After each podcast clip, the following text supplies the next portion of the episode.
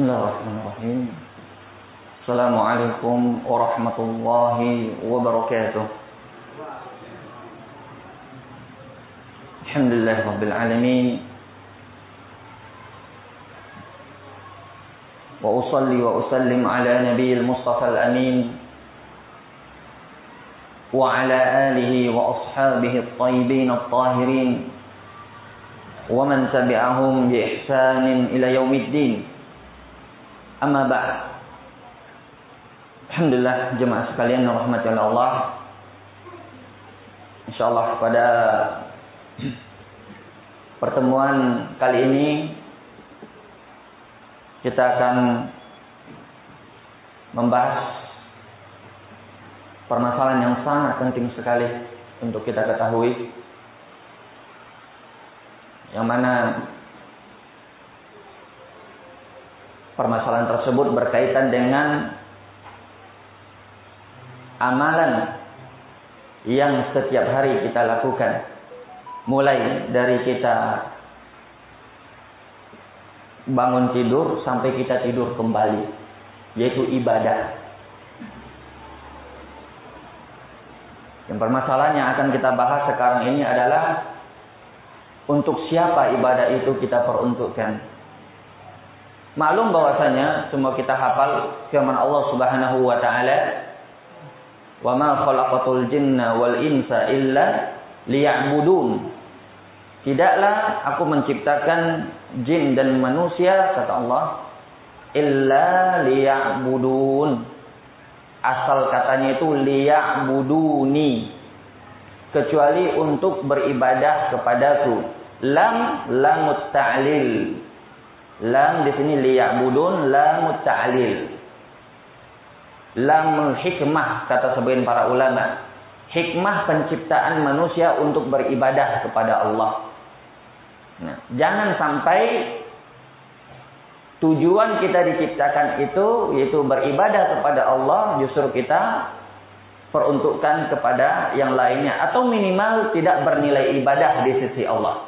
Maka pada kajian kali ini kita akan membahas satu hadis yang sangat banyak sekali kaedah dan faedah fikih di dalamnya. Yang para ulama hadis ya banyak di antara mereka meletakkan hadis ini di hadis yang pertama dalam buku-buku hadis mereka.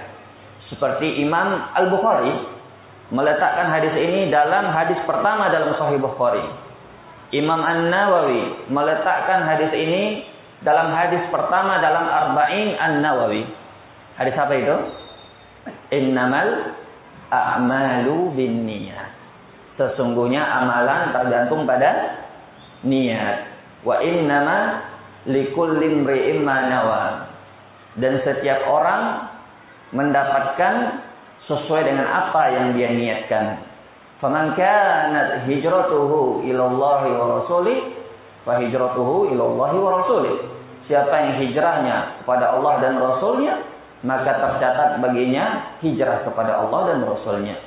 Wa man kanat hijratuhu lid-dunya yusibuha aw imra'atin yankihuha fa hijratuhu ila ma hajaru ilaih. Namun siapa yang niat hijrahnya bukan karena Allah, ya, tidak ikhlas karena Allah, tapi karena apa? Karena dunia. Karena wanita yang ingin dinikahinya, fa hijratuhu ila ma hajaru ilaih. Maka hijrahnya pun tercatat sesuai dengan apa yang dia niatkan. Jamaah sekalian yang rahmati oleh Allah Subhanahu wa taala. Permasalahan yang akan kita bahas pada hadis ini yaitu masalah yang pertama yaitu jika antum bertanya apa itu niat? Kalau ada yang bertanya misalnya apa itu niat? Apa definisi niat? Niat itu banyak sekali ulama mendefinisikannya dan bervariasi definisinya. Namun di antara definisi-definisi yang ada itu definisi niat kembali kepada tiga pengertian. Yang pertama al-iradah yaitu keinginan.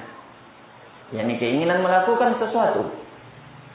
Yang kedua al-qasdu, al-qasd yaitu tujuan melakukan sesuatu. Dan yang ketiga yaitu al-azmu, yaitu tekad untuk melakukan sesuatu. Rata-rata pengertian dan definisi para ulama itu tidak lepas dari tiga pengertian pokok ini. Jadi niat itu intinya keinginan seseorang melakukan sesuatu. Baik. Kemudian masalah yang berikutnya, yang sekali dirahmati Allah Subhanahu wa taala. Kalau ada yang bertanya, apa faedah niat? Apa fungsi niat? Kita sudah tahu tadi apa namanya definisi dari niat. Sekarang apa gunanya niat? Untuk apa orang berniat? Pertama, niat itu memiliki dua fungsi. Ada dua faedah dari niat. Faedah yang pertama yaitu membedakan antara ibadah dan adat. Membedakan antara ibadah dan kebiasaan. Itu fungsi yang pertama. Fungsi yang kedua membedakan antara ibadah yang satu dan ibadah yang lainnya yang memiliki gambaran yang sama. Untuk yang fungsi yang pertama, kita jelaskan. Apa maksudnya membedakan antara ibadah dan adat? Boleh jadi ada suatu amalan secara zahirnya sama. Tapi yang membedakan antara dua amalan ini hanya niat. Contoh, ada orang menahan diri dari lapar dan haus di siang hari. Kapan itu bernilai ibadah dan kapan itu bernilai ada? Bernilai ibadah kalau diniatkan untuk apa? Puasa. Tapi kalau bernilai ada kebiasaan kalau diniatkan untuk apa? Untuk diet misalnya. Untuk ya orang yang gemuk pengen kurus diet dia. Tidak makan tidak minum juga tapi niatnya bukan untuk puasa. Itu contohnya ada. Tapi sama gambarannya sama-sama menahan dari haus dan lapar. Contoh lain orang duduk-duduk di masjid duduk di masjid. Kapan bernilai ibadah dan kapan bernilai ada? Bernilai ibadah kalau diniatkan untuk itikaf. Ibadah kalau diniatkan cuma duduk-duduk, sekedar duduk-duduk menunggu waktu, misalnya eh, bukan menunggu waktu itu termasuk ibadah juga kalau menunggu waktu. Artinya duduk-duduk bicara sama temannya, misal. Duduk-duduk biasa di masjid. Itu ibadah itu bernilai ada atau kebiasaan. Atau contoh lain, mandi. Kapan mandi bernilai ibadah dan kapan bernilai ada? Kalau bernilai apa? Bernilai ibadah kalau diniatkan untuk mandi, mandi wajib misalnya, mandi junub. Itu ibadah. Tapi kalau dia tidak meniatkan untuk mandi junub, ada kebiasaan dia mandi setiap hari, dua kali sehari, ada yang tiga. Seperti makan juga. Kapan makan bernilai ibadah dan kapan bernilai ada? Kalau dia niatkan untuk ibadah.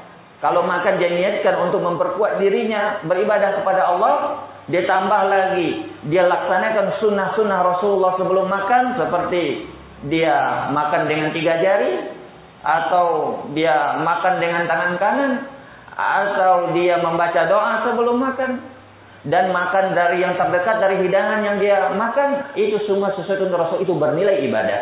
Tapi kalau dia makannya cuma untuk berlezat, untuk menikmati makanan yang ada, maka itu bernilai. Itu contoh. Baik. Itu masalah pertama. Yang kedua, membedakan antara ibadah yang satu dan ibadah yang lainnya. Gambarannya sama. Contoh, orang sholat dua rakaat sebelum subuh dengan sholat subuh. Yang membedakannya apa? Niat. Niat.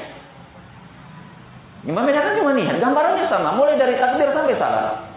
Yang membedakannya cuma niat. Sama-sama mulai dari takbir, sama-sama dua rakaat, bacanya sama, sampai salam sama. Yang membedakannya cuma niat. Jadi membedakan ibadah yang satu dan ibadah yang lain. Contoh, antara puasa kodok dan puasa sunnah, yang membedakannya apa? Niat. Yang membedakan cuma niat. Satu niatnya untuk kodok, harinya sama. Bisa di hari puasa kodok bisa di hari Senin, bisa di hari Kamis, bisa di hari Rabu, bisa dari apa saja. Kecuali hari raya atau hari yang dilarang untuk berpuasa. Nah, jadi yang membedakan antara ibadah yang satu dan ibadah yang lainnya yang memiliki gambaran yang sama, itulah fungsinya. Jadi ada fungsi niat, ada dua. Yang pertama apa tadi? Membedakan antara ibadah dan kebiasaan. Yang kedua, Membedakan ibadah yang satu dan yang lain. Baik.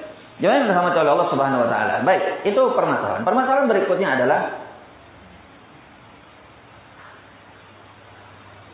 berapa jenis niat atau berapa macam jenis niat.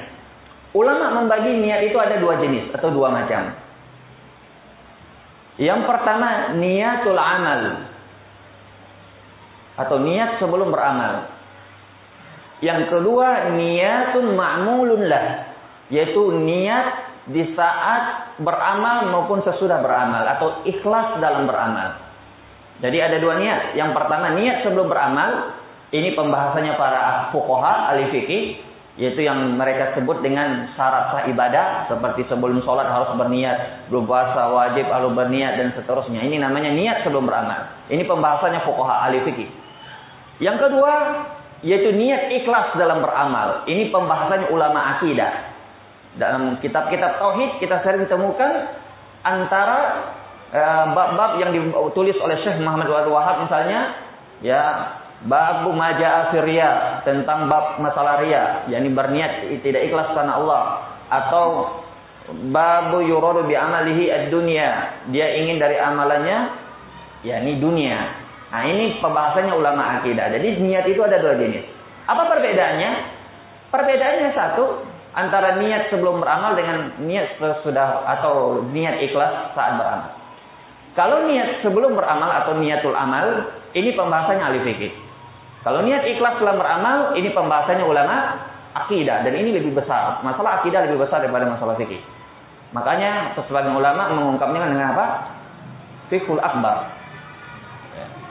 Itu perbedaan pertama. Perbedaan kedua, bahwa Niat amal itu otomatis.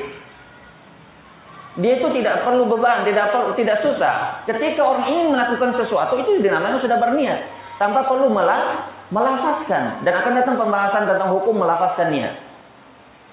Jadi niat sebelum beramal itu otomatis sifatnya. Ketika orang tahu apa yang dia mau kerjakan, itu tandanya dia sudah berniat. Karena tidak mungkin Allah membebani seorang hamba, ya, tanpa dia memiliki niat di hatinya. Mungkinkah kita datang ke masjid, pergi sholat tanpa ada niat di hati tidak? Mungkin tidak. Ada tahu-tahu orang duduk di masjid, dia tidak sadar apa dia tidak tahu kalau dia sedang berniat. Ada tidak yang seperti itu? Tidak ada kecuali orang yang sudah hilang kesadarannya. Itu kurang mungkin ada. Tapi orang masih normal dan sadar, tahu apa yang dia lakukan, itu namanya dia sudah berniat. Jadi niat itu amalan, amalan lidah apa amalan hati? Amalan hati. Makanya niat berasal dari bahasa Arab. Nawa yanwi niatan. Dia berasal dari kalimat nawa, yaitu biji halus di dalam korma itu. Maka dia letaknya di dalam. Bukan sesuatu yang dilafazkan atau diperlihatkan atau diperdengarkan. Itu perbedaan kedua. Jadi itu niat sebelum beramal. Niat yang kedua itu niat ikhlas setelah beramal itu diperlukan bukan sebelum beramal saja. Tapi diperlukan sebelum beramal saat beramal atau sedang beramal dan setelah beramal. Orang ikhlas itu, Pak. Yang dirahmati Allah Subhanahu wa taala, itu tidak cukup saja di awal beramal dia ikhlas. Di saat beramal pun dia harus ikhlas. Karena niat itu ikhlas itu berubah-ubah. Makanya sebagian ulama hadis mengatakan, ma'alatu ma'alastu saya tidak mengobati asyaddu min niyati lebih berat daripada mengobati niatku karena dia berubah fa innahu taqallabu alayya Au fa innaha tataqallabu alayya. Sesungguhnya dia sering berubah-ubah. Hari ini mungkin awal beribadah kita ikhlas. Tahu-tahu datang godaan untuk kita memamerkan apa memperdengarkan ibadah kita. Itu harus kita mujahadah. Karena itu tabiat manusia, ingin dipuji, ingin disanjung, ingin ditahu oleh manusia. Itu semua tabiat manusia dan itu harus kita lawan. Itu saya beramal. Setelah beramal pun, misalnya orang-orang dari awal beramal sampai selesai beramal ikhlas karena Allah. Tapi ini belum selesai perjuangannya. Setelah selesai ibadah, dia tetap masih harus apa? Ikhlas. Ada orang sholat malam tahajud ikhlas karena Allah. Tidak dia kasih tahu dia sholat tahajud. Selesai ibadah, selesai dia ikhlas karena Allah. Tapi pas pagi harinya atau siang harinya, dia cerita kepada temannya. Selesai ibadah ini, ikhlas karena Allah. Tapi selesai dari itu datang godaan setan untuk dirinya. Dia cerita sama temannya. Eh tadi malam saya menangis tak minta kepada Allah. Wih khusyuk sekali sholatku misalnya, misalnya. Ada yang seperti itu. Awalnya ikhlas, pertengahannya ikhlas, selesainya ikhlas, tapi ujung-ujungnya dia kasih tahu amal ibadahnya ke orang. Batal apa tidak itu? Batal. Maka ini yang paling sulit. Makanya perbedaan yang ketiga atau yang keempat bahwa niat ikhlas ini lebih disuka oleh uh, lebih suka diganggu oleh iblis atau setan daripada niat yang pertama, yaitu sekedar niat untuk beramal. Kenapa? Kenapa setan lebih suka merusak ikhlasnya orang daripada niatnya orang? Ayo saya Kenapa setan lebih senang merusak ikhlasnya orang daripada niatnya orang sebelum beribadah? Gampang jawabannya. Nah. Ya, alasannya ada dua. Yang pertama, karena setan itu kalau merusak niat untuk sebelum beramal, arti niat sebelum beribadah paling banter, paling ya paling fatal akibatnya itu apa ibadah yang kita lakukan itu batal. Artinya kalau seseorang misalnya tidak berniat dia sebelum puasa Ramadan, ya dikasih waswas oleh setan dan bahwa kaidah disebutkan oleh para ulama, orang yang ragu terhadap melakukan sesuatu dia dianggap belum berniat. Itu kaidahnya. Bahwa orang yang ragu tidak menekatkan melakukan sesuatu, dia masih ragu antara iya dengan tidak itu belum berniat namanya. Itu palingan batal ibadah tersebut. Batal ibadah tersebut. Itu itu akibat fatalnya. Tapi kalau seandainya seseorang tidak ikhlas atau kalau ikhlasnya dirusak oleh setan, dia akan terjatuh pada dua hal. Yang pertama, ibadahnya batal ini. Yang kedua, bukan saja batal, tapi dia jatuh kepada apa?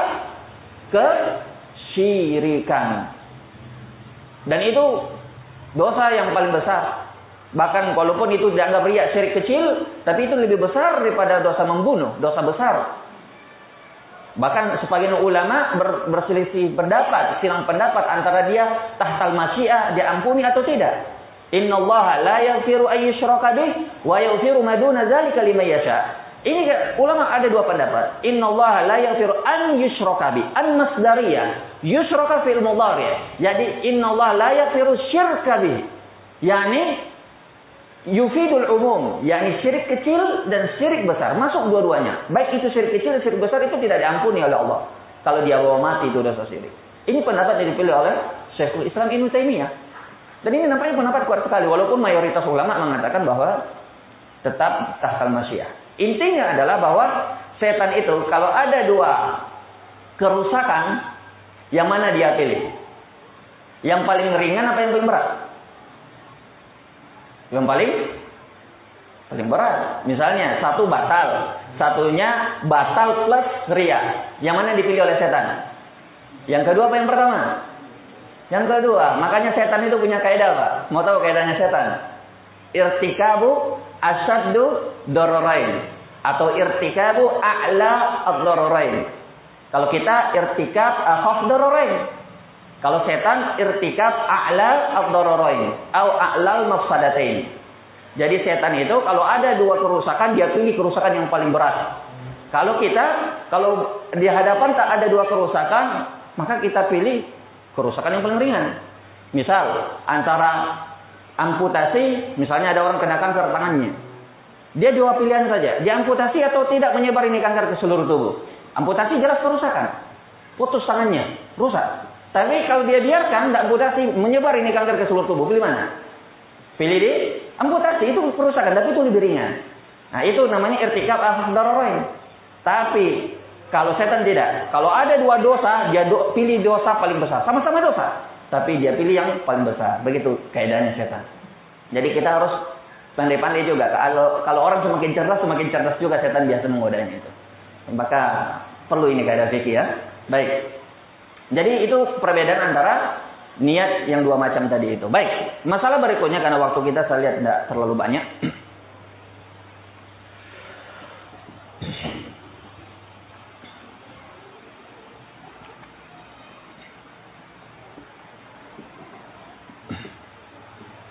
Ya.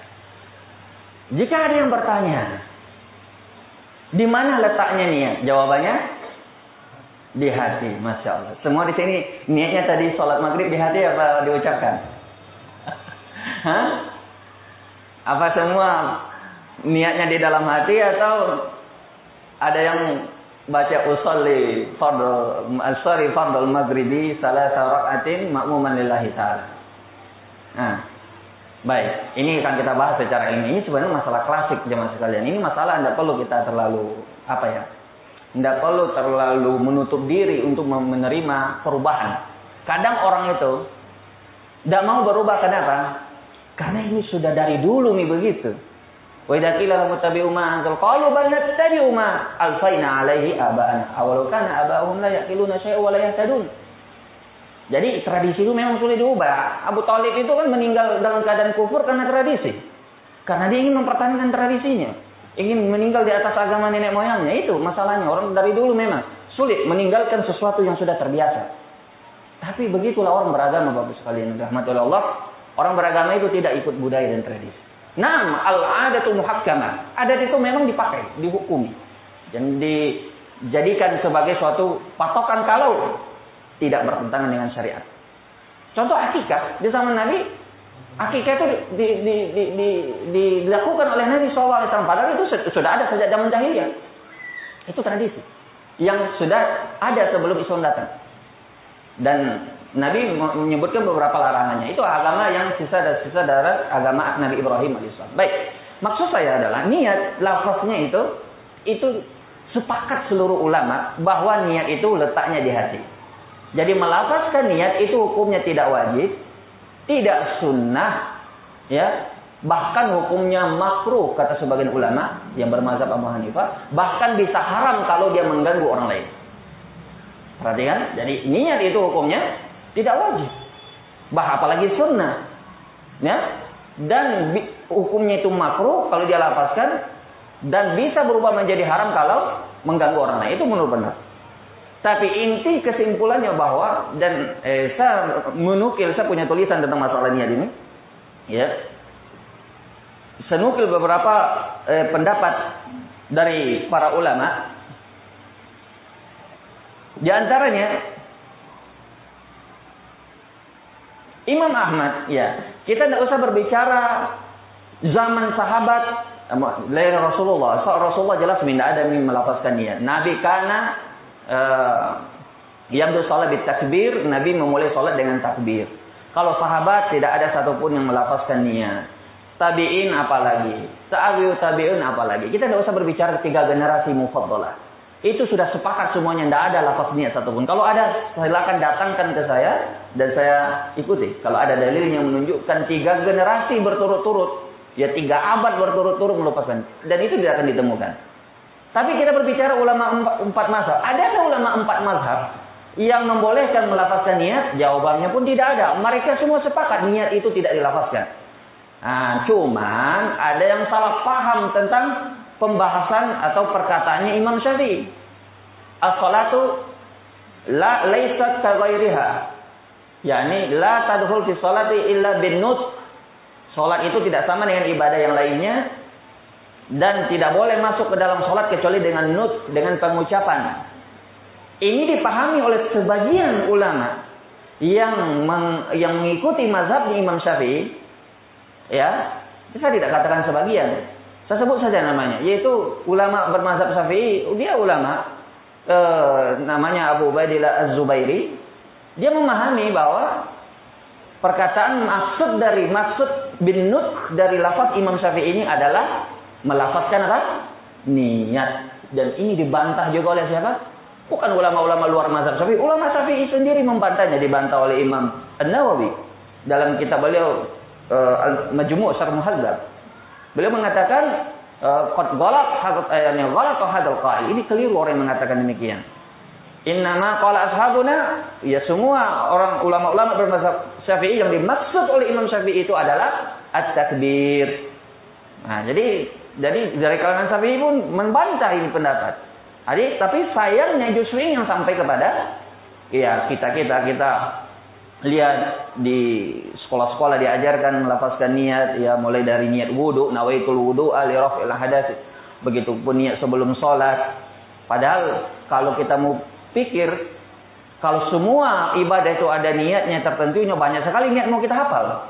Niat duha sholat duha ada niatnya niat sholat istikharah ada niatnya mau puasa ada niatnya yang yang parah itu Ada orang tidak jadi beramal gara-gara tidak hafal niatnya. Mau, mau, mau sholat istiqoroh bingung. Apa niatnya sholat istiqoroh? Tidak jadi sholat istiqoroh. Nah, itu padahal ya, inna ad-dinu yusr. Agama itu mudah. Kita yang bikin sulit agama sebenarnya. Ketika kita keluar dari jalur, agama itu berubah menjadi sulit. Nah, jadi intinya semua ulama sepakat bahwa niat itu tidak diucapkan. Siapa yang mengucapkannya berarti dia menyelisih sunnah. Ya, menyelisih sunnah. Dan dan ini sudah dibantah oleh bantahan keras oleh sebagian para ulama tentang kekeliruan istihad. Ini pendapat Imam Abu Ubaidah Az-Zubairi. Dan perlu saya katakan jemaah sekalian bahwa ini kaidah penting bagi penuntut ilmu juga bahwa perkataan ulama itu bukan dalil, tapi butuh dicarikan dalil. Saya ulangi, perkataan ulama itu bukan dalil, tapi butuh dicarikan dalil. Maka kalau perkataan Imam Syafi'i, perkataan Imam Ahmad, perkataan Imam Abu Hanifah, perkataan Imam Malik, perkataan Sufyan al dan siapa pun mereka, kalau cocok dengan sunnah Nabi kita ikuti. Kalau menyelisihi kita ikuti apa tidak? Kita selisihi. Dan itu mereka sendiri yang bilang, "Man istabana lahul haq la yahillu li ahadin an yada'hu li qawli ahad." Siapa yang telah jelas baginya kebenaran, maka tidak halal baginya meninggalkan kebenaran itu karena perkataan seseorang. Imam itu perkataan Imam Syafi'i, perkataan Imam Malik. Beliau mengatakan, "Kullu qaulin yuqbalu wa yuradu illa sahib hadzal qabr." Setiap perkataan boleh diterima dan boleh ditolak kecuali penghuni kubur ini. Beliau karena beliau imam apa ulama Madinah, beliau menunjuk ke kuburannya Nabi pada waktu itu karena beliau ulama yang mengajar di Masjid Nabawi. Jadi yang tidak boleh ditolak perkataannya apa? Cuma Nabi SAW. Makanya perkataan ulama itu bukan dalil, tapi butuh dalil. Sebaliknya perkataan Nabi itu adalah dalil dan tidak perlu dicarikan dalil karena memang dia dalil. Buat apa lagi dicarikan dalil? Karena itu perkataan Nabi. Beda kalau perkataan ulama bukan dalil, tapi butuh butuh dalil siapa pun mereka. Nah, itu perlu kita tanamkan dalam diri kita. Itu juga memotivasi kita buat menuntut ilmu. Baik. Kemudian masalah berikutnya, ya masih ada berapa menit lagi nih? Masih lama ya? Hah? Baik. Baik. Tapi di sini ada subhat ya mas sekalian. Orang yang dikritik dalam masalah melafazkan niat ini tentu tidak akan menerima begitu saja bilang ini kan sudah turun temurun ratusan tahun kita seperti ini. Masa yang tidak ada dalilnya? Ya pasti ada dalilnya. Kalau tidak, kenapa mereka berpegang kuat dengan ya ajaran ini? Kalau seandainya tidak ada dalilnya. Bahkan walaupun sudah sampai kepada mereka misalnya dalil bahwa hadis Nabi tidak ada yang menunjukkan demikian, perkataan salah pun tidak ada yang menunjukkan bahkan ulama yang empat pun tidak ada. Kenapa mereka masih berpegang? Ada syubhat yang mereka pegang. Jadi yang mereka pegang bukan dalil tapi syubhat. Apa syubhatnya? Baik. Antum mengatakan tidak ada lafaz niat. Terus Nabi kalau umrah apa yang diucapkan oleh Nabi saat ihram di Mikot, di Bir Ali? Apa beliau bilang? Labbaik Allahumma umrah. Itu kan dilafazkan. Nah, Bismillah minka walaka. Itu saat sebelum menjadi Nabi mengucapkan doa tersebut. Bukankah itu melafazkan niat? Allahumma labbaika umrah atau Allahumma labbaika hajjan. Kalau mau haji, itu kan lafaz. Siapa bisa jawab? Ini subhat. Ini dari mereka yang mereka katakan. Nabi kan mengucapkan. Ini ada buktinya bahwa niat itu diucapkan. Dijawab oleh para ulama, di antaranya Syekh Fauzan dan ulama-ulama yang lain. Dengan jawaban, ada beberapa jawaban. Jawaban pertama, bahwa ya itu bukan lafaz niat. Tapi itu adalah zikir untuk masuk ke dalam sebagian ibadah. Itu bukan lafaz niat, tapi zikir. Sebagaimana misalnya orang mau sholat, ada zikir untuk masuk ke dalam sholat yaitu takbiratul ihram. Ketika mau masuk kamar mandi ada zikir sebelum masuk kamar mandi yaitu doa masuk WC. Yaitu ketika orang mau umroh sebelum orang masuk umroh masuk ibadah umroh diharamkan dirinya dari larangan-larangan umroh itu ada zikirnya itulah yang dimaksud itu baik kalau mau umroh kenapa ini dikatakan zikir lihat lafaznya Nabi mengatakan labbaik Allahumma umroh Nabi tidak mengatakan yakni anwi umroh. Saya berniat untuk umroh. Nabi tidak mengatakan demikian. Nabi tidak mengatakan juga uh, uridul umroh. Saya ingin umroh. Sebab kalau dibilang saya ingin berarti sama dia berniat. Nabi tidak melafazkan demikian. Tapi Nabi mengatakan apa? Labbaika umroh. Tapi, uh, maka itu dikatakan ulama bukan niat tapi zikir.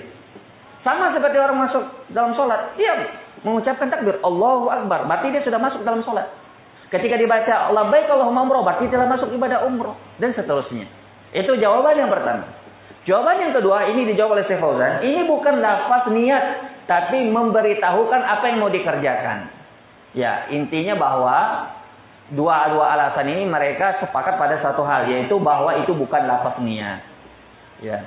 Jadi makanya ulama mazhab yang empat pun tidak ada yang menyuruh kita apalagi memberi isyarat kepada kita untuk melafazkan niat. Andai kata, maka antum akan temukan semua di buku-buku ulama di buku Imam Syafi'i ada kitab Al-Um, ada kitab Ar-Risalah, coba cari, tidak akan ketemu. Ya. Bahkan imam-imam yang bermazhab Syafi'i seperti Imam Nawawi ya yang datang belakangan beliau sudah menjelaskan tentang kekeliruan sebagian ulama yang beristihad dengan bolehnya melafazkan niat ini. Baik. Kemudian masalah yang berikutnya, ya.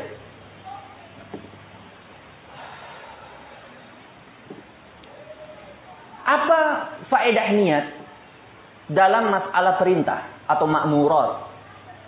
Ya, kan Allah itu memberi kita kalau tidak perintah, kalau tidak larangan. Sebagai hamba kita diperintah kalau tidak dilarang. Nah, kita mau bahas dari segi perintah dulu. Apa fungsinya dari segi makmurat atau perintah? Dari perintah itu ada dua. Perintah yang sifatnya tegas itu namanya wajib. Perintah yang kurang tegas itu sifatnya apa? Sun sunnah. Sama dengan larangan. Larangan yang sifatnya tegas itu apa? Haram. Kalau larangan yang sifatnya tidak tegas itu apa? Makruh. Jadi perintah yang tegas wajib ada hukumannya kalau tidak dikerjakan. Tapi perintah yang sifatnya tidak tegas itu tidak ada hukumannya. Itu namanya sunnah. Nah, sekarang kita masuk dulu bab perintah. Apa fungsinya di situ? Untuk apa? Sebagai apa? sebagai syarat syarat sah. Syarat sah. Tidak sah ibadah seseorang tanpa dia berniat. Itu fungsinya di situ sebagai perintah. Misalnya kita perintah sholat, perintah zakat, perintah haji, perintah umroh, perintah apa saja. Semua perintah itu harus ada niat di dalam. Kalau ada niat, maka tidak sah itu perintah. Masalah berikutnya, apa fungsinya dalam bab larangan atau manhiat? Dalam bab larangan. Larangan ada dua tadi kita bilang. Sifatnya apa? Tegas dan tidak tegas. Yang tegas apa? Haram. Yang tidak tegas itu mak makruh. Nah, apa fungsinya di sini? Fungsinya adalah untuk bukan sebagai syarat sah, tapi sebagai syarat dapat pahala. Fungsinya dalam bab manhiat atau bab larangan adalah sebagai syarat untuk mendapatkan pahala. Andai kata ada orang tidak pernah berzina seumur hidupnya. Tapi dia tidak meniatkan karena Allah, meninggalkan perbuatan dosa itu karena Allah. Dia cuma meninggalkan saja, biasa saja, tidak, ada niat. Ya, bukan karena Allah. Maka dia tidak mendapatkan pahala. Ada orang tidak mencuri, tapi bukan karena Allah dia tinggalkan ini mencuri, maka dia tidak dapat pahala. Intinya semua larangan yang kita tinggalkan harus kita pasang niat di situ. Harus karena Allah. Kita rasakan bahwa itu kita tinggalkan karena Allah. Adapun kita tinggalkan biasa saja, artinya mungkin sudah itu dianggap uh, ini oleh masyarakat takut nanti dimasuk penjara atau dimasukkan ke dalam penjara atau takut nanti uh, malu sama orang-orang itu semua karena manusia dan itu tidak mendapatkan pahala. Tapi kalau kita niatkan untuk Allah, semua larangan-larangan yang kita tinggalkan itu baru bisa bernilai pahala dari sisi Allah. Jadi itu fungsinya. Jadi penting sekali jamaah sekalian. Jadi ini jarang sekali orang bisa paham dalam eh, masalah seperti ini. Baik. Kemudian masalah berikutnya, kita sudah bahas dalam bab perintah, bab larangan. Baik yang sifatnya larangannya haram maupun makruh, baik sifatnya perintahnya wajib maupun sunnah. Sekarang di tengah-tengah, yaitu yang kelima mubah atau mubahat, perkara yang boleh. Apa fungsi niat di situ? Apa fungsi niat dalam perkara-perkara yang Allah mubahkan? Sebagai apa dia? Hah? Untuk Untuk apa? Untuk merubah ada menjadi ibadah. Ibadah. Merubah yang perkara yang mubah kebiasaan menjadi sesuatu yang bernilai ibadah. Ibadah. Orang yang cerdas, subhanallah, kalau kita mau pikir, hampir sebagian besar dari kehidupan kita, waktu kita habis itu untuk perkara yang mubah. Makan, minum, tidur. Itu semua perkara mubah. Dan rata-rata waktu kita sehari semalam itu habis untuk itu. Andai kata kita tidak pasang niat di situ, kita tidak dapatkan apa-apa. Karena ini cuma mubah. Dikerjakan. Tidak dapat pahala, ditinggalkan, tidak dapat dosa. Tapi kalau orang paham masalah niat, fikih niat, maka dia bisa menjadikan setiap perkara yang mubah menjadi pahala. Makanya kata Syekh Soleh Al-Utsaimin, orang yang cerdas itu menjadikan adanya menjadi ibadah. Dia jadikan kebiasaannya itu menjadi ibadah. Tapi orang yang dungu atau orang yang lalai, dia itu justru sebaliknya menjadikan ibadahnya menjadi a, ada. Dia jadikan ibadahnya sebagai kebiasaan rutinitas dia. Artinya sudah kebiasaan dia tidak merasakan itu sesuatu ibadah, tapi karena sesuatu yang terbiasa dia lakukan.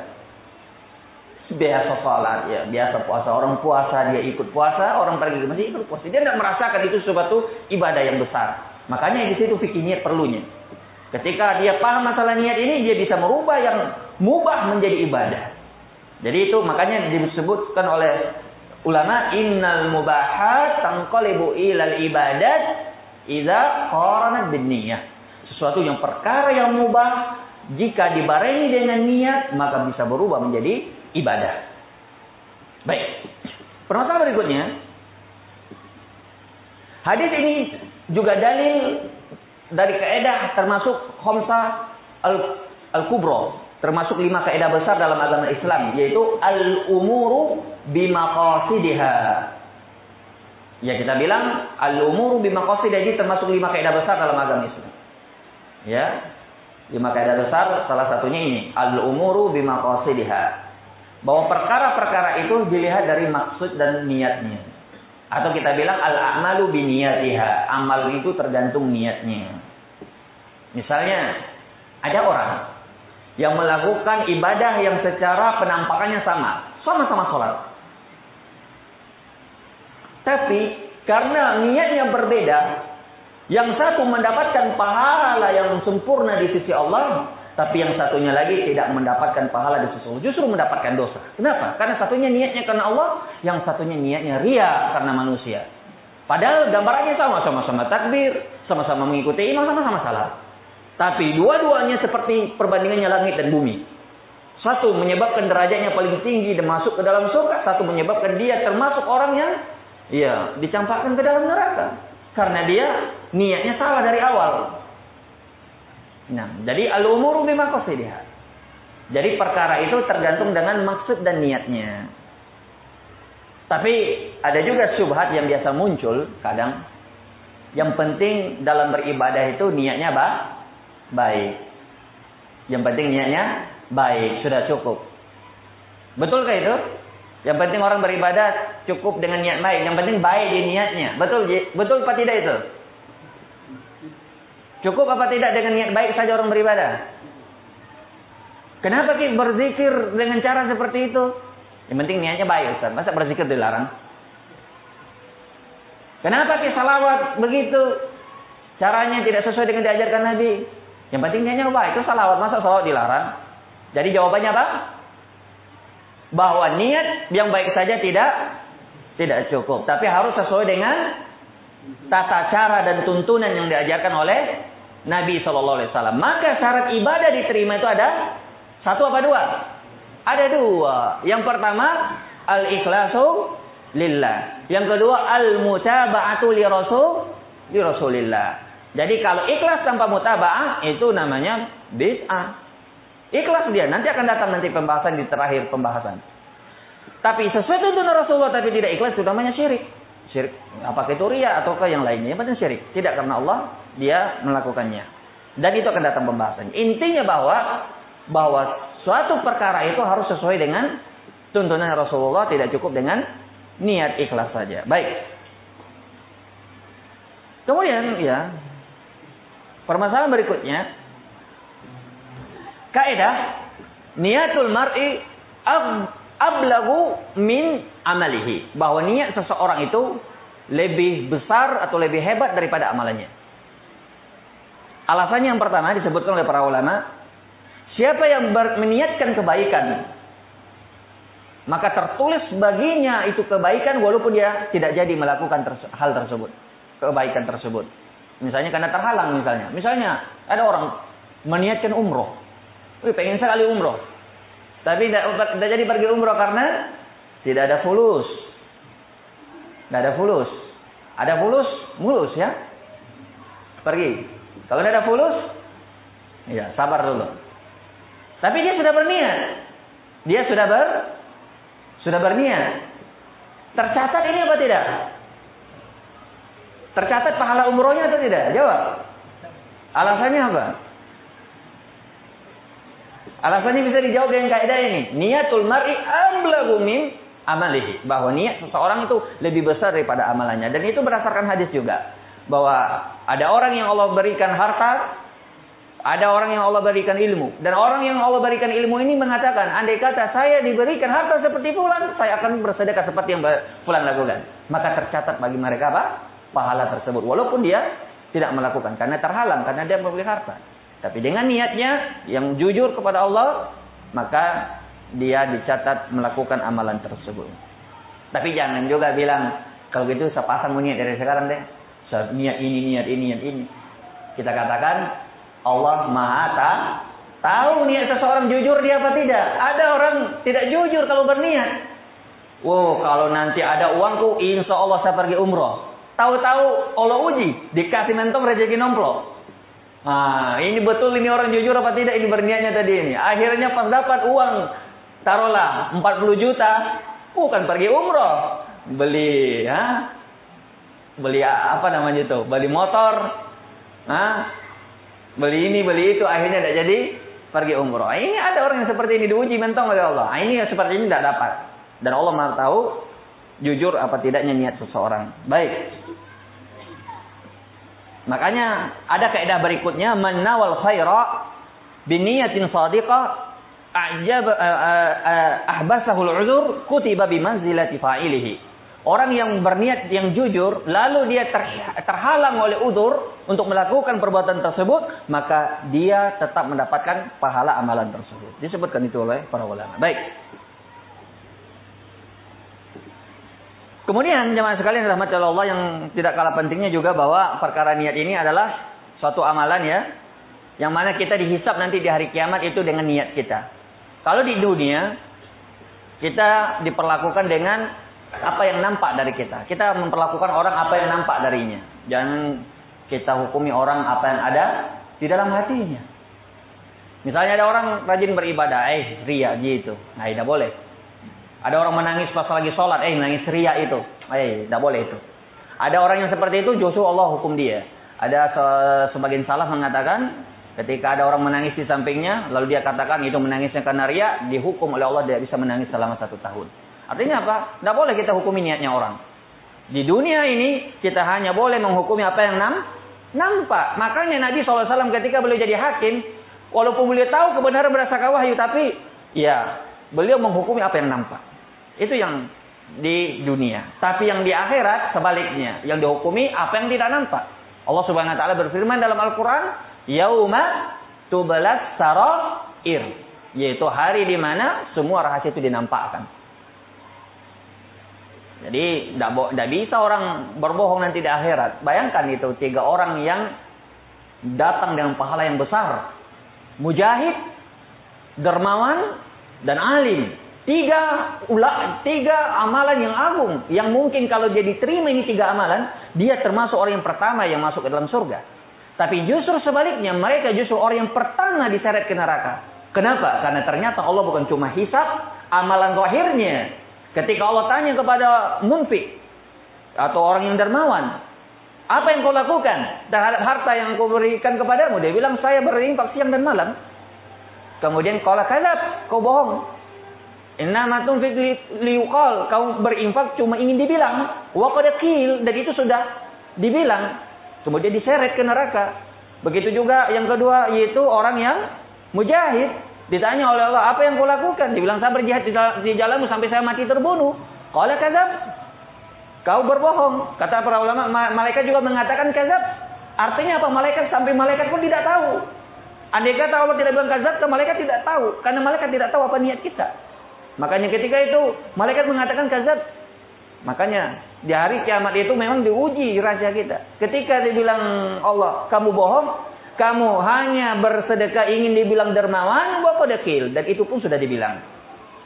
Kemudian yang ketiga, yang terakhir, eh, Afwan, yang tadi mujahid. Kamu berjihad di jalan Allah bukan ingin uh, berperang di jalan Allah. Tapi ingin dibilang apa? Jari, ingin dibilang pemberani. Waku dekil. Dan itu pun sudah dibilang. Dan yang terakhir yaitu orang alim. Orang yang berilmu. Kemudian ditanya, apa yang kau lakukan? Saya bilang, dia bilang saya mengajarkan ilmu di jalanmu. Kau bilang, kazab. Allah mengatakan kamu bohong. Inama liukol. Kamu cuma mengajarkan untuk dibilang orang. Ingin dibilang alim. Ingin dibilang qari. Ingin dibilang ustad. Ingin dibilang kiai. Itu tujuannya. Bukan tidak boleh bilang ustad ya. Bukan. Bukan itu maksudnya. Tapi niatnya ini orang salah. Jadi tiga-tiga ini niatnya itu karena riak karena Allah, bukan karena Allah, tapi riak karena manusia. Makanya mereka kata para ulama di jadikan oleh Allah orang yang pertama kali diseret di neraka karena uh, dari, apa? Karena mereka mengetahui. Kenapa bukan penyembah berhala yang Allah seret ke neraka pertama kali? Kenapa mereka yang pertama kali? Karena penyembah berhala tidak tahu. Mereka orang yang tahu. Itu taklilatnya para ulama. Makanya niat ini perkara yang pentingnya mas sekalian. sebelum kita melakukan ibadah harus kita koreksi niat kita dulu. Jangan sampai nanti kita termasuk tiga golongan ini. Waliyazubillah. Kemudian, ya ini sudah waktu menjelang habis. Ya.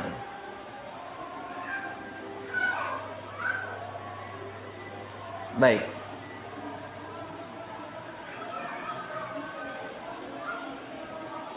Terus bagaimana caranya supaya orang itu ikhlas dalam beramal, dalam ibadahnya?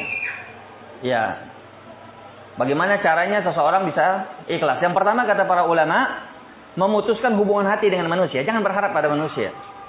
Sama saja, mau dipuji, mau dicela. Yang penting pasang niat dulu. Ini karena Allah tidak. Ini benar apa tidak? Ya sudah terkumpul ini dua. Terserah orang mau memuji, mau mencela itu urusan lain. Artinya kalau kita sudah benar, ya amalan kita sudah benar dan karena Allah mau orang puji mau tidak itu tidak ada pengaruhnya.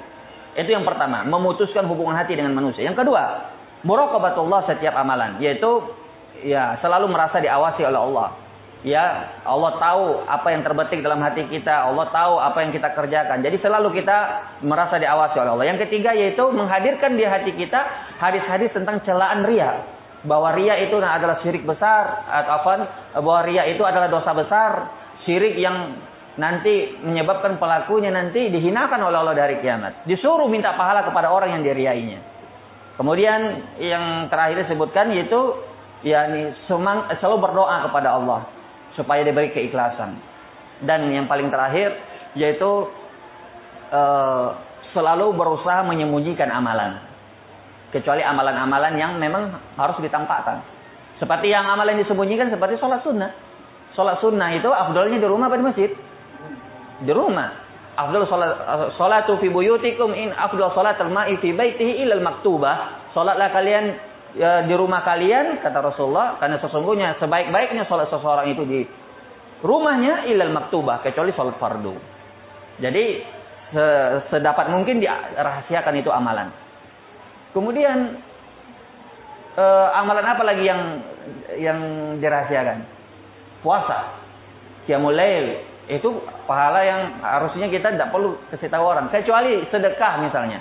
Ada sedekah yang memang perlu dinampakkan, memotivasi orang, tidak apa-apa. Tapi harus tetap menjaga niat. Tapi afdolnya itu sedekah tetap disembunyikan. Allah berfirman, In tubadu sadaqati fani'immahi wa in tufuha wa tu'tuha al-fuqara fa huwa khairul lakum. Kalau kesembunyikan apa kalau kau apa sedekah secara terang-terang itu bagus. Tapi kalau kesembunyikan Waktu itu hal fukoro fahuwa khairul lakum. Khair itu isim tafdil. Artinya lebih baik. Kalau kau sembunyikan dan memberikannya kepada fakir muslim secara sembunyi-sembunyi, fahuwa khairul lakum. Itu jauh lebih baik bagi kalian. Baik. Kemudian masalah apa pengaruh niat dalam hal-hal yang berkaitan dengan kinaya. Kinaya itu artinya kiasan. Um, uh, kiasan yang tidak sorry, yang tidak terus terang. Misalnya dalam ucapan kalimat talak.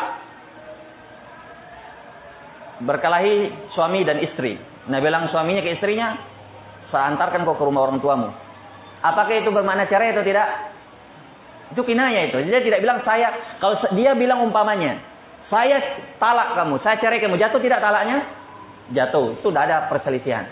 Kalau dia ucapkan dengan terus terang, talak, cerai, itu sepakat semua ulama. Tapi ketika dia bilang misalnya, saya antarkan kamu ke rumah orang tuamu.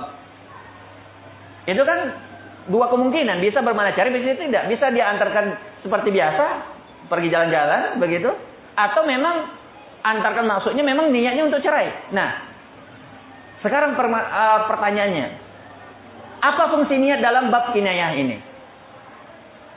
Disebutkan oleh para ulama, al-qaidah al-kinayatu la tatarattab la tatarattab asaruha illa binniyah bahwa al-kinayah bab kiasan tidak bisa berpengaruh kecuali disertai dengan niat. Sebaliknya bab saraih yang terus terang itu tidak perlu dengan niat. Maka seseorang apakah itu dia dalam bab misalnya dia kozaf, dia uh, menyindir-nyindir orang misalnya, menuduh orang dengan perbuatan zina, fahisah itu kozaf dan hukumannya dalam Islam 40 kali cambukan. Kalau dia ucapannya terus terang itu sudah tidak ada masalah, itu dijatuhkan hukuman. Tapi kalau umpamanya cuma sekedar sindiran, kinaya, tidak terus terang, maka ini kembali apa? Ke niatnya. Atau misalnya bab talak, dia seperti tadi, saya pulangkan kamu ke orang tuamu. Apa maksudnya? Apakah niatnya dicerai? Dibilang iya misalnya. Iya niatnya untuk saya ceraikan, berarti jatuh talaknya. Walaupun dia tidak perlu mengucapkan apa? Saya ceraikan kamu. Itu disepakati oleh para ulama. Baik. Dan yang terakhir yaitu uh, bahwa syarat ibadah itu seperti yang kita bilang tadi ya la tuqbal amal illa bil ikhlasi wal mutaba'ah. Amalan itu tidak mungkin bisa diterima oleh Allah kalau tidak memenuhi berapa? Dua syarat. Yang pertama, eh, ikhlas. Yang kedua, sesuai dengan tuntunan Rasulullah, mutaba'ah. Dan dalam perkara ini, orang itu terbagi menjadi empat. Yang pertama, yaitu orang yang ikhlas dan mutaba'ah. Dia memenuhi dua syarat ini, maka amalannya oke, okay, diterima oleh Allah. Orang yang kedua, jenis yang kedua, yaitu kebalikannya. Tidak ada ikhlasnya, tidak ada mutabaannya dan dibangun ini amalnya di atas riya. Ini jelas orang yang paling buruk kedudukannya di sisi Allah. La, la ikhlas walal mutaba'ah. Tidak ada keikhlasan dan tidak ada mutaba'ah. Tapi dia bangun ini amalannya juga di atas riya. Ini jelas tidak diterima oleh Allah. Dan yang ketiga, dia hilang satu syaratnya. Iya. Dia orangnya sesu, apa namanya? Eh, ikhlas tapi tidak sesuai dengan tuntunan Rasulullah. Ikhlas dia dari awal sampai selesai dan ini biasa yang terja yang yang terjadi pada sekelompok orang yang jatuh pada perbuatan bid'ah. Coba kalau ditanya orang yang melakukan bid'ah itu, ikhlas tidak mereka? Pasti ikhlas. Tapi ketika kita tanya Apakah ini sesuai tuntunan Rasulullah? Mereka tidak bisa menjelaskan. Kenapa? Kenapa? Karena tidak ada dasarnya. Makanya ikhlas itu tidak cukup. Makanya seperti saya katakan tadi, kalau seandainya ikhlasnya hilang, apa namanya? Sudah azan ya? Baik. Kita cukupkan dulu dan yang keempat yang apa Anda selesaikan sedikit ini yaitu uh, dia sesuai dengan tuntunan Rasulullah secara zahir. Dia berusaha melakukan seluruh ibadahnya sesuai dengan yang diajarkan Rasulullah, tapi niatnya tidak ikhlas. Maka dia terjatuh kepada ria. Ada orang ya, dia berusaha meniru Rasulullah, cingkrang misalnya, memelihara jenggot misalnya, melakukan sholat sesuai dengan tuntunan Rasulullah, tapi niatnya ingin dipuji manusia. Dan ini lebih sadis daripada yang pertama tadi itu daripada orang yang melakukan bid'ah. Walaupun dua-duanya itu dosanya besar sekali. Bahkan lebih dosa lebih besar daripada dosa besar. Tapi kalau mau kita bandingkan antara dua ini ini lebih parah. Kenapa? Karena ini syirik. Ini syirik. Jadi ketika ada orang yang uh, secara zahirnya sesuai sunnah, ya tapi niatnya ingin mendapat kedudukan di sisi manusia, ingin dipuji oleh manusia, maka ini pun tertolak amalannya. Jadi ketika Allah Subhanahu wa taala berfirman, "Liyabluwakum ayyukum ahsanu amala" untuk menguji kalian mana yang paling baik amalannya. Liyabluwakum ayyukum ahsanu amala. Ihsan kata Fudail bin Iyad itu adalah akhlasuha wa aswabuha, yaitu ikhlas dan sawab benar. Apa yang masuk ikhlas wahai Fudail bin Iyad? Beliau mengatakan ikhlas itu itu mengharapkan Allah dan akhirat apa yang dimaksud dengan sawab atau benar yaitu sesuai dengan tuntunan Rasulullah. Ikhlas tanpa benar tidak diterima. Benar tanpa ikhlas juga tidak diterima. Harus benar dan ikhlas. Makanya seseorang ketika beribadah harus diperhatikan dua hal ini. Dengan demikian ibadah kita tidak sia-sia. Tidak cuma dapat capek, tidak cuma dapat lelah, tapi bernilai pahala di sisi Allah Subhanahu wa taala. Barangkali ini yang bisa kita sampaikan pada kesempatan kali ini. Allah taala alam. Sallallahu alaihi Muhammad wa alihi wasallam subhanahu wa bihamdihi la ilaha illa anta astaghfiruka wa atubu ilaik